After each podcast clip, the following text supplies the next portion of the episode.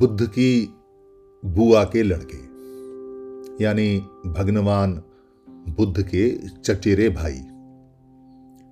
मोटे थे, इसलिए उनका नाम थुल्ल पड़ा। पाली में जो थुल्ल है, उसको मोटा बोलते हैं। वहीं से ये शब्द चला है थुल थुल है, यानी मोटा है। तिस्से तिस्से का मतलब है जो तीनों शरणों का गमन करता है, उसको तिस्से बोलते हैं। पाली में बहुत प्रमुख नाम है तिस्से। तिस्से बहुत जगह इस्तेमाल होता है क्योंकि सभी तीन रत्नों की शरण में जाते हैं। तो उनका नाम था थुल्ल तिस्से। ये नाम उनका जब उन्होंने धम्म को धारण किया और जब उनकी उपसमता हुई, जब वो भिक्खु बने, तब ये नाम उनको दिया गया। क्योंकि भिक्खु बनने के बाद में आपके पास में आपका नाम तक भी नहीं रहता। ये भिक्खु बनने के नियम की कायदे कानून और विनय है।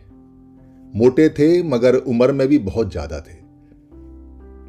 तो बिहार सावत्ती का जो बिहार था, श्रावस्ती का, जो आज के समय श्रावस्ती बोलते हैं, उस समय सावित्री या सावित्री बोलते थे, वहाँ के जैतवन राम में यानी जहाँ रमन करते थे और जहाँ सारे भिक्खू राम हो जाते थे रमन करते समय, उस अवस्था को राम बोलते थे, रमन करने की अवस्था।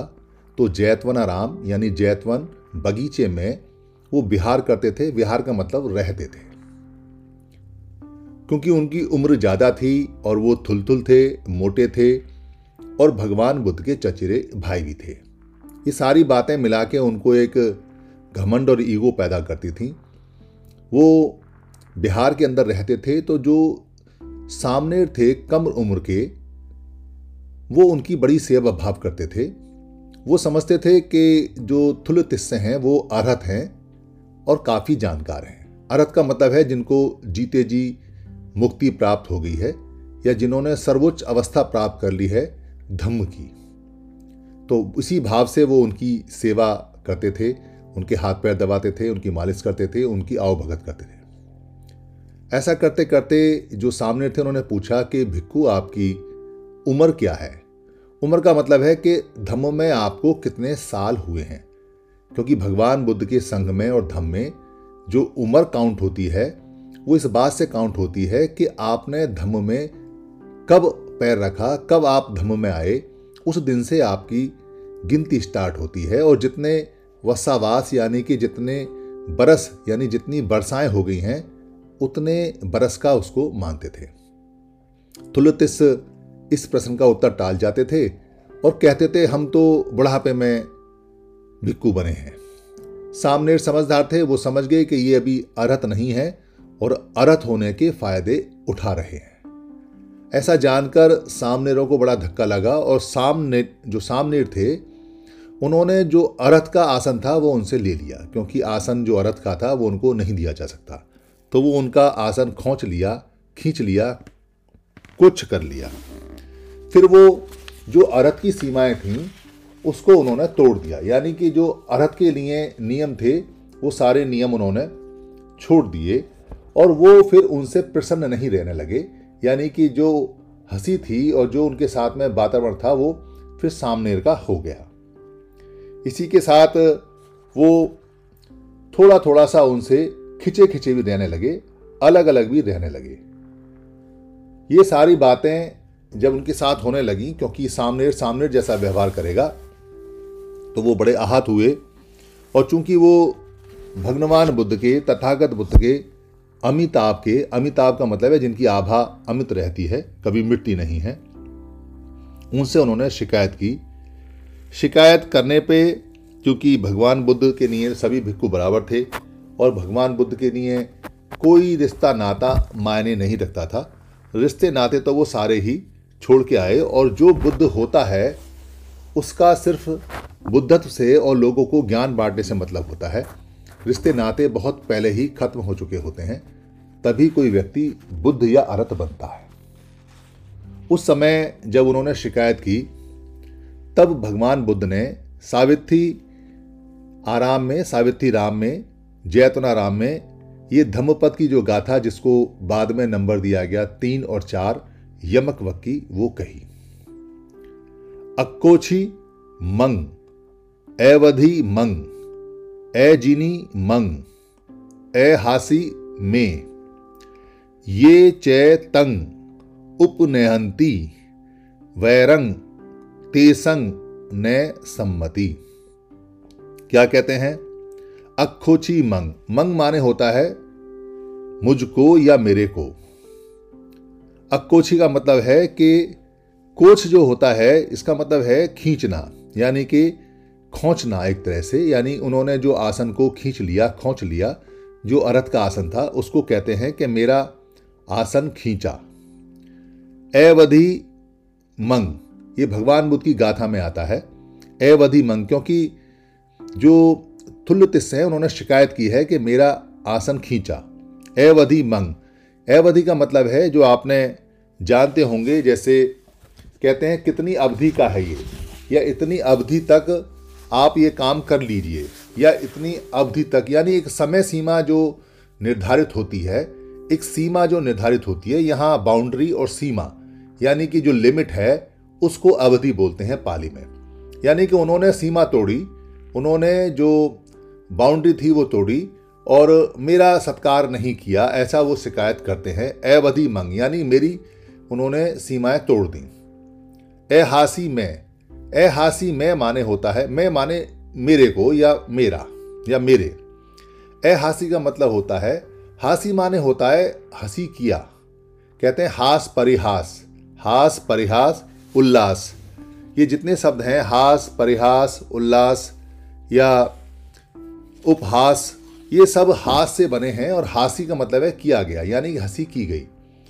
तो वो यहाँ कहते हैं कि मेरी हँसी की गई, एक तरह से वो ये कहते हैं कि मेरी हँसी उड़ाई गई, खिल्ली उड़ाई गई। ए हासी ए हासी का मतलब है कि हासी माने प्रसन्नता भी होता है, कि ए प्रसन्नता मुझसे ज़ाहिर की, ए हास, ए हासी मुझसे ज़ाहिर की गई, मेरे साथ प्रसन्नता नहीं की गई।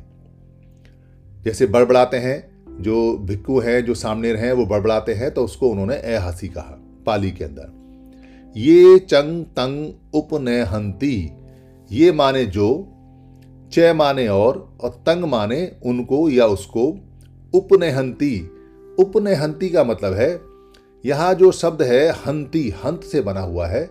हंत, हत माने होता है, हंत माने होता है शत्रु। और उपनयंती के माने हैं, शत्रु जैसा व्यवहार, यानी जो शत्रु जैसा व्यवहार रखते हैं, भाव रखते हैं, उसको उपनयंती होते हैं। ये चय तंग उपनयंती का मतलब है जो और जो इस तरह का शत्रु वाला भाव रखते हैं। वैरंग तेसंग न सम्मति। वैरंग वैरंग माने वैर से हो गया, शत्रुता से हो गया, यानी शत्रुत को। तेसंग माने उसको। न माने नहीं सम्मति माने होता है शांति। आपने एक बहुत पुराना मुहावरा सुना होगा, सबको सम्मति दे भगवान। ये चलता रहता है गाना, ईश्वर अल्लाह तेरे नाम, सबको सम्मति दे भगवान। ये सम्मति शब्द पाली का है, इसका मतलब है शांति दे सबको, सुख दे तो शांति का मतलब सम्मति आता है। तो यहाँ भगवान कहते हैं कि वैरंग तेसंग ने सम्मति। यानी उनके, वैरंग माने उनके जो शत्रु भाव हैं, शत्रुता है, तेसंग माने उनको नए माने नहीं। यानी उनके शत्रु के भाव, उनके जो वैर हैं, वो कभी शांत नहीं होते, शांत नहीं होते। ऐसा वो कहते हैं। यमक वक के अंदर दो गाथाएँ हमेशा एक साथ चलती हैं। कहते हैं अक्कोछी मंग अवधि मंग, अजीनी मंग ए हासी में, ये तंग ने उपनहंती वैरंग तेस उपसम्मति। वैरंग तेस उपसम्मति, या वैरंग तेसु सम्मति, या वैरंग तेसु उपसम्मति। तो तेज उपसम्मति, यहाँ सिर्फ़ एक शब्द बदला है, वहाँ बाकी सारा सारा सेम ऐसा का ऐसा है जो पहली गाथा नंबर तीन में है, गाथा नंबर चार में है। क्या कहते हैं?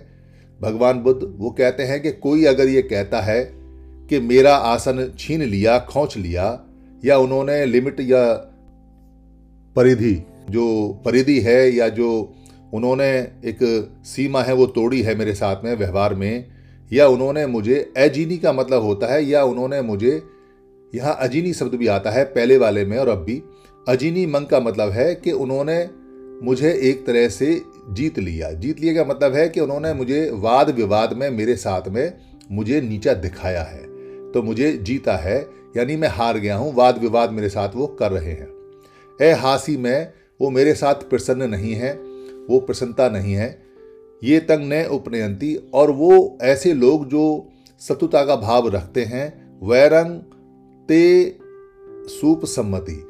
यानी पहली वाली जो गाथा नंबर तीन है, उसमें कहते हैं कि वो सतुता का भाव रखते हैं। यहाँ भगवान बुद्ध कहते हैं, भगवान बुद्ध कहते हैं, जो अपने सतुता का भाव नहीं रखते हैं, यानी जिसको सतुता का भाव नहीं रखते हैं, वैरंग ते सूप सम्मति, उनके वैर शांत हो जाते हैं, उपशांत हो जाते हैं। क्या मतलब है दोनों गाथाओं का? यहाँ जो मोटे वाले भिक्खू हैं, थुल्ल, तिस्से हैं वो कहते हैं कि मेरा आसन खींच लिया। मेरी सीमाएँ उन्होंने तोड़ दी, लिमिट पार कर दी है। उन्होंने मुझे वाद विवाद में नीचा दिखाया है, जीता है। और वो मेरे पे उपहास करते हैं, या वो मेरे पे अब प्रसन्न नहीं हैं। ऐसी वो शिकायत करते हैं, ऐसा वो शत्रु भाव रखते हैं। तो भगवान बुद्ध कहते हैं कि जो इस तरह का शत्रु भाव मन में रखते हैं, उनके वैर शांत नहीं होते। उनके दुख शत्रुता से शांत नहीं होते और जो ऐसे भाव नहीं रखते हैं, उनके जो वैर हैं, जो उनकी शत्रुता है, वो समाप्त हो जाती है। यानी दोनों ही बात उन्होंने कही है कि अगर कोई भिक्कू ये कहता है कि मेरा आसन खींच लिया, उन्होंने मेरा हास परिहास किया, उन्होंने मेरे ऊपर तंग कसे, तंज कसे, उन्होंने सारी सीमाएँ तोड़ दी, वो मेरे से खुश नहीं हैं वो शत्रु का भाव रखते हैं। ऐसा जो व्यक्ति मन में रखता है, उसके शत्रु के भाव यानी उसका दुख कभी शांत नहीं हो सकता और जो ऐसा भाव नहीं रखता है, भिक्खु उसके वैर शांत हो जाते हैं, वो शांत हो जाते हैं। क्योंकि अगर आप अंगारे को हाथ पे रखेंगे तो हाथ आपका जलेगा। शत्रुता का भाव अगर आप मन में रखेंगे तो आप ही जलेंगे। सामने वाला नहीं जलेगा। ये ठीक ऐसे है कि कोई आपको आप कार में जा रहे हैं और कार में जाते जाते अचानक कहीं किसी दूसरे कार वाले से कोई गलती हो गई या आपसे कोई गलती हो गई, गाड़ी टच कर गई, स्क्रैच लग गए या गाड़ी टकरा गई तो आपस में बातचीत हुई और एक व्यक्ति को बहुत ज़्यादा गुस्सा आ गया। इतना गुस्सा आ गया कि वो गाली देने लगा, मारपीट की नौबत आ गई और फिर वो आगे गुस्से को साथ किए बिना आगे चला गया। तो जब तक गुस्सा उसके मन में रहेगा, तब तक गुस्सा उसको जलाएगा। और दूसरा व्यक्ति अगर शांत है और उसको कोई गुस्सा नहीं है तो वो शांत रहेगा। तो होगा ये कि जो ड्राइवर गुस्से के साथ में ड्राइव करेगा, अब वो ड्राइविंग सही नहीं कर पाएगा। कोई ना कोई कमी उसकी ड्राइविंग में आएगी। हो सकता है आगे जाके वो भिड़ जाए, एक्सीडेंट हो जाए, या उसकी गाड़ी खराब हो जाए, कुछ भी हो सकता है। और जो व्यक्ति शांत रहेगा, इस झगड़े के बाद भी उसकी ड्राइविंग ठीक होगी। यानी कि उसने कोई भी अंगारा अपने अंदर नहीं जलाया। ये जो भी गुस्सा करता है, गुस्सा एक आग की तरह होता है, अपमान एक आग की तरह होता है, जो उसको जितनी देर तक अपने अंदर रखेगा, अंगारे को जितनी देर तक हाथ पे रखेगा, वो हाथ पे रखने वाले को ही जलाएगा। यानी जो अपने अंदर गुस्सा रखेगा, वो जहाँ गुस्सा होगा, उसी को जलाएगा।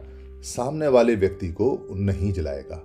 कोई व्यक्ति अगर गाली दे के चला गया और दूसरे व्यक्ति ने अगर गाली ले ली है तो जिस व्यक्ति ने गाली को एक्सेप्ट कर लिया है, उसको गाली नुकसान देगी, उसको जलाएगी। देने वाला देकर चला गया। आपने उसको एक्सेप्ट क्यों किया? आपने उसको क्यों ग्रहण किया? आपने उसको क्यों गहन किया? आपने उसको क्यों लिया? जितनी जल्दी आप उसको छोड़ देंगे, उतनी जल्दी वो आपको जलाना बंद कर देगी। ये प्रकृति का नियम है।